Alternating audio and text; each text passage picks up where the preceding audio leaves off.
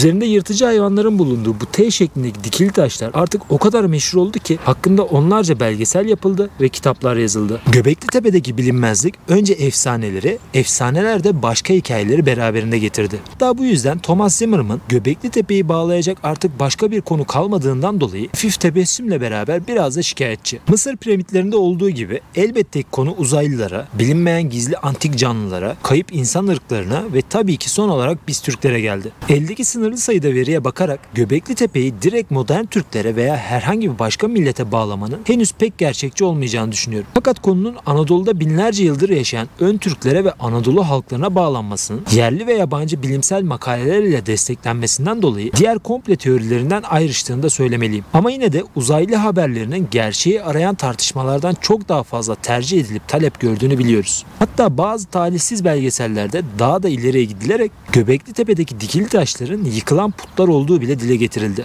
Ben kaynak yetersizliğinden dolayı henüz bilinmeyen ve açıklanamayan tarihi konular hakkında fikir yürütülmesine karşı değilim. Her ne kadar saçma bile olsa dayatmaya dönüşmediği sürece her fikrin konuşulabilmesinden yanayım. Sıradan insanların, gençlerin ve çocukların her şeyi ayıp, yanlış, saçma ya da günah demeden sorgulayabiliyor olmasını destekliyorum. Fakat hak ederek ya da etmeyerek belli bir makama gelmiş yetkili kişilerin ve kurumların hakkında en ufak bir bilgisi olmadığı halde bilir kişi şeklinde akıllarından geçen her düşünceyi gerçekmiş gibi açıklaması özellikle merak ve arayış içinde olan insanların bu kişilerin statüsüne güvenerek yanlış fikirleri bağnaz bir şekilde desteklemesine neden oluyor. Dünyanın Göbeklitepe'den haberdar olması The Guardian gazetesinin ilk önce 2008 daha sonra 2012 yılında ana sayfalarında yayınladığı Stonehenge ve piramitlerden 7000 yıl daha eski olan harika keşifler manşetiyle gerçekleşti. Bu yazılarda önce Göbekli Tepe höyüğü, arkeolojisi ve araştırmaları, daha sonra Urfa Çarşısı, Balıklı Gölü ve tabii ki yemekleri okuyuculara hayranlıkla tanıtıldı. Klaus Schmidt ile yaptıkları iki sayfayı bulan röportajda ayrıca Amerika, Avrupa ve İngiltere'den Urfa'ya nasıl gidileceğini anlatan bilgilere değer verildi.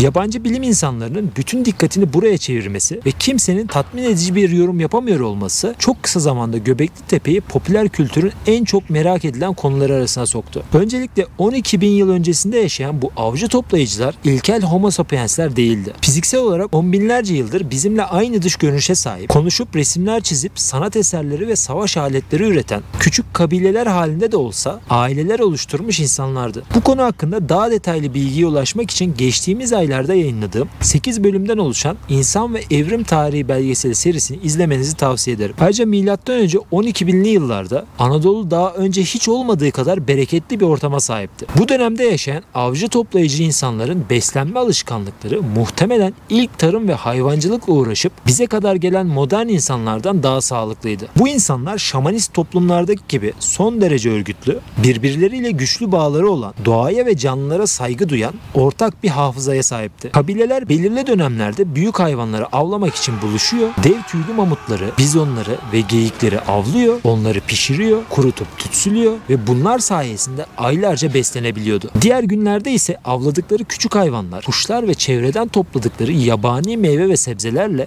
ihtiyaçları olan enerjiyi karşılıyorlardı. Göbekli Tepe'nin yapıldığı dönemlerde iklim değişikliğinden ve insan nüfusunun artmaya başlamasından dolayı yabani hayvanlarda azalmalar yaşandığını biliyoruz. Havalar ısındıkça özellikle büyük ünlü hayvanlar buzulların peşinden kuzeye, soğuk bölgelere gitmeye başlıyor. Hayvanların azalması ve insan nüfuslarının normalde olması gereken avcı toplayıcı sayısının üzerine çıkması beraberinde yerleşik hayatı ve Anadolu'da tarımı getiriyor. Bu da merkezi otoriteleşmeyi, kabile ve insanlar arasındaki hiyerarşiyi daha çizgileri belli bir hale getiriyor. Dünyanın her yerinde olduğu gibi Göbekli Tepe de erkek egemen avcı toplayıcı kültüründeki taş işçiliğinde uzmanlaşmış erkek insanların üründür. Bu işleri yapmak için sadece taş işçiliğinde ustalaşmak da yeterli değildi. Günümüz inşaat işlerinde olduğu gibi ayrıca görev dağılımının yapıldığı, hiyerarşik bir şekilde birlikte çalışacakları bir sistem gerekliydi. Bu da inancın, beceri ve uzmanlığın ayrı ayrı tanımlandığı sınıf kavramını beraberinde getirir. Bu dönemdeki insanların örgütlenmesini günümüzdeki modern bir sınıf algısıyla tanımlamak yanlış olur. Ama muhtemelen Göbekli Tepe kültüründe yaşayan insanların kendi dönemlerine uygun başka bir sınıf ayrımı vardı. İnşaatı uzun yıllar alacak olan bu yapıları yapmak için burada çalışan insanların ciddi bir organizasyona ve motivasyona ihtiyacı vardı. Düzensiz, plansız, inançsız ve hiyerarşisiz bir ortamda bu sağlanamazdı. 1500-2000 yıl boyunca devam eden ve başka yerlere de taşınan bir yapı kültüründen bahsettiğimizi unutmamalıyız. Neolitik dönemin ilk aşamaları olan bu yıllarda insan insan kabilelerinin beslenme, depolama ve tapınmak için belirli zamanlarda bir araya geldikleri düşünülüyor. Dişi insanların uzun süren hamilelik süreci sonrasındaki çocuk bakımı ve tabii ki erkeklere göre fiziksel olarak daha zayıf olmaları başta olmak üzere. Bunun gibi birçok sebep bu taş blokların inşasını erkek insanlara bırakmıştı. Taşların üzerindeki kabartmaların çizimlerini sadece erkekler mi yaptı bunu bilmiyoruz. Fakat çizimlerin netliği ve görsellerin kalitesine bakacak olursak bu konuda uzmanlaşan insanların yaptığı kesin. Az önce saydığım sebeplerden kaynaklı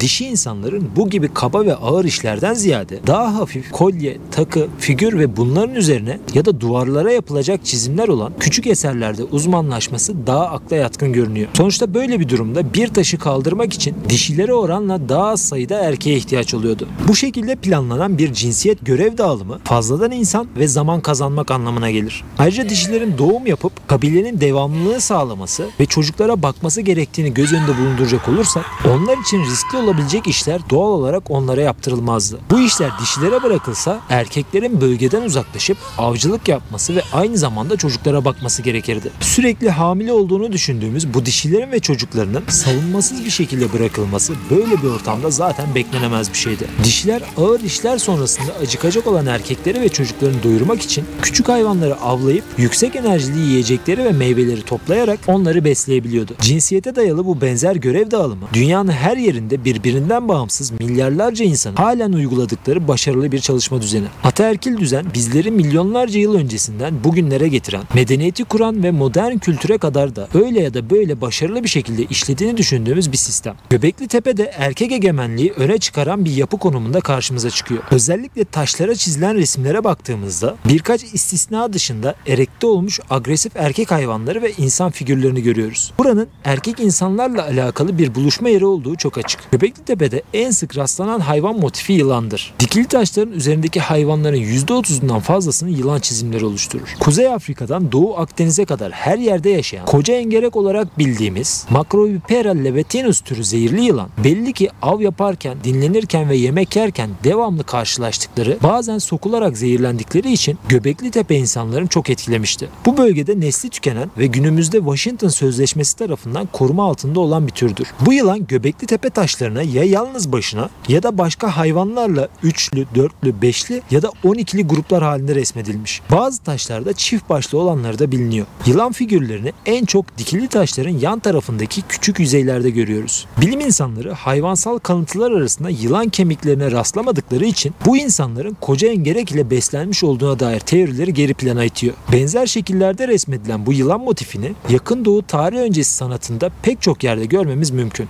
Örneğin M.Ö. 9200'lere tarihlenen bu taş plaka Suriye Jerfel'de keşfedildi. Üzerindeki yılanların çizimi daha basit olsa da gayet net bir şekilde anlaşılabiliyor. Canan Domurcaklı'nın 2021 yılında yayınladığı Göbekli Tepe betimlemelerinde iyinin ve kötünün ötesinde bir hayvan, yılan makalesine göre Nevaliçöre'de M.Ö. 8500 yılına tarihlenen taştan yapılmış bir insan kafası üzerinde yılan resmi bulunmakta. Karahantepe'deki dikili taşların üstünde de yılan motiflerine rastlanmakta. Hatta Karahantepe'deki ana kayanın içine oyulmuş yuvarlak yapıların birinin içinde duvara paralel bir oturma yerinin yan tarafında da yılan ve tilki resimleri yer alır. Tilki motifleri de Göbekli Tepe kültüründe en çok gördüğümüz hayvanlar arasında. Tilkinin o dönemlerde de kurnazlığı simgelediği düşünülüyor. Suriye'nin kuzeyinde bulunan Tel Kuaramel'de de benzer yılan motifleri bulunuyor. Körtiktepe betimlemelerinde de yılan çizimleri bulunuyor. Göbekli Tepe'de en çok dikili taş 1, 5, 30, 33, 56 ve taş plakada yılan çizimlerini görmek mümkün.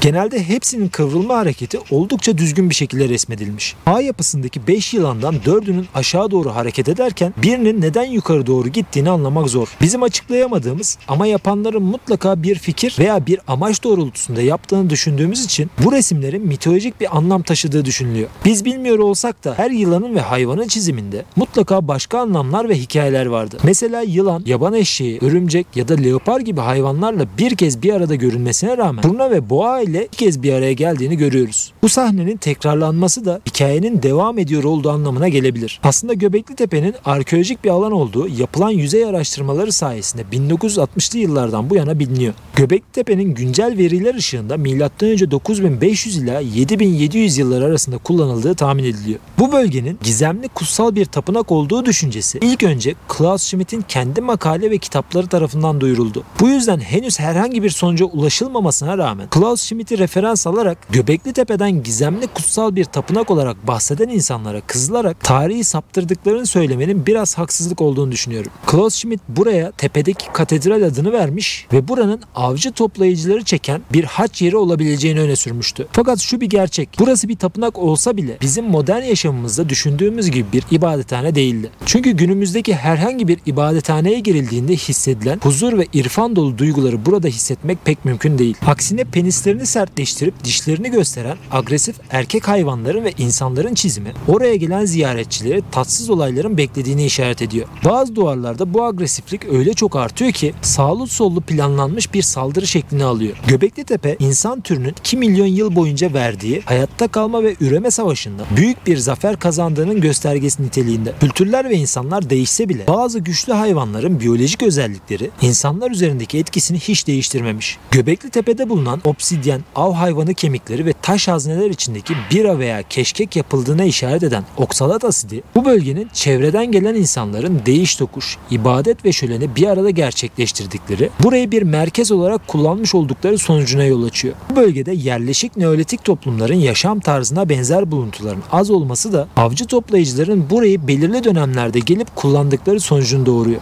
Buranın genç çocukların belirli ritüel ve testlerden geçerek artık yetişkin erkekler olması için kullanılmış bir eğitim merkezi olma ihtimali de var. Burası 300 Spartalı'dan hatırlayacağımız tarzda bir erkek eğitim merkezi bile olabilir. Size ilk duyduğunuzda saçma gelebilir ama ben de bu düşüncelere kısmen katılan azınlık taraftayım. Hatta henüz buna dair bir kanıt olmamasına rağmen genç erkek çocuklarının bu tapınakların içine vahşi hayvanlarla kapatılmış ve onları avlaması istenmiş olabileceğini bile düşünüyorum. Belki vahşi hayvan koymuyorlardı. Sadece bir hedef belirliyor ve çocuklardan onu yapması isteniyordu. Elinde meşaleyle bu vahşi hayvan figürleri ve insan kafa tasları arasında dolaşan bir erkek çocuğu için yine de yeterince korkutucu olurdu sanırım. Çok ciddiye almayabilirsiniz. Benimki de sadece bir fikir yürütme. T biçimli dikili taşlar, bulunan çizimler ve heykeller genç erkeklerin erekte olmuş penislerini vahşi hayvanlara ve yoğun strese rağmen dik tutmayı başardıklarını ve bu da fiziksel gücün sembolleştirilmesini yansıtıyor olabilir. Yunanistan'da bulunan ve M.Ö. 4500'lere tarihlenen bu heykelde de bir erkek insan bir eliyle penisini tutuyor, diğer eliyle kafasını tutarak ileri doğru düşünür bir şekilde bakıyor. Belki de kafasında bir şeylerin hayalini kuruyor. Dünyanın her yeri birbirinden bağımsız bunlara benzer heykel ve kaya resimleriyle dolu. Hepsi de erkeklik, güç ve penis üzerine yoğunlaşmış. Örneğin bu görseller Kırgızistan'daki Saymalı Taş'ta bulunuyor. Bu çizimlerin çoğunun şenliklerde eğlen penisleri belirgin şekilde çizilmiş erkek insanların hayvanların ritüellerine ve insanların çiftleşmesine yönelik olduğu düşünülüyor. Ritüellerin ne ile ilgili olduğunu bilmiyoruz. Ama benzer resimlerin ve şenliklerin İskandinav kaya resimlerinde de olduğunu biliyoruz. Özellikle bu İsveç tanımda bulunan kaya resimlerinde hem Orta Asya çizimlerine benzeyen hem de daha gelişmiş ve farklılaşmış detaylar mevcut. Yanlarındaki kurt ya da köpekler benzer olmakla birlikte erkek insanların penisleri güçlerini gösterecek şekilde belirgin çizilmiş. Ellerinde ekstradan baltaların ve kalkanların olduğunu ve ayrıca ilk gemilerin resmettiklerini görüyoruz. Yine benzer şekilde şenlikler ve insan çiftleşmeleri de resmedilmiş. Konunun daha fazla dağılmaması için Orta Asya ve İskandinav örneklerinden bunlar sadece birkaç. Çünkü bu gibi örneklerin yüzlercesi mevcut. Belki başka bir zaman onlar için ayrı bir belgesel yaparım. Fakat bunlar güç ve iktidarın penis ile bütünleştirilmesinin insanın evrim tarihi boyunca devam eden köklü bir süreçten günümüze kadar geldiğini göstermek açısından da kıymetli örnekler. Sahip olunan gücü gösterme isteğinin diğer hayvanların erkeklerinde de olduğunu biliyoruz. Bunun biz erkek insanlarda da günümüzde bile yoğun bir şekilde yaşandığını göz önünde bulunduracak olursak dişileri etkilemek için biyolojik bir zorlama olduğu çok açık. Dikili taşlardaki yaban erkek hayvanların bazen kabartma bazen kazıma yoluyla işlenmesi Fırat Havzası boyunca dikkat çeken bir özellik. Örneğin 1970 yılında Adıyaman'da bulunan ve Göbekli Tepe'nin keşfine kadar depoda saklanan penis ve insan şeklinde yapılmış bu kilisik heykeli yaklaşık 9500 yıllık. Kolları, elleri, kıyafet benzeri yapısı ve biçimiyle Göbekli Tepe'deki taşlara oldukça yakın bir tasarım taşıyor. Göbekli Tepe'deki totem direği olduğu düşünülen dikili taş ile de bazı ortak özelliklere sahip. Benzer bir totem direği de Göbekli Tepe'den önce Nevali Çori'de bulunmuştu. Totem direği dediğimizde ilk aklımıza gelen Amerika'daki yerlilerin totem direkleridir. Fakat Sibirya Hakasya'daki M.Ö. 2000 yılına tarihlenen Okunev kültüründen ve Çuvaşistan gibi bölgelerden kalma totem direkleri de bazı benzerlikler taşır. Bu durumda Göbekli Tepe kültürünün o bölgelere çok önceden gitmiş olabileceği de düşünülebilir.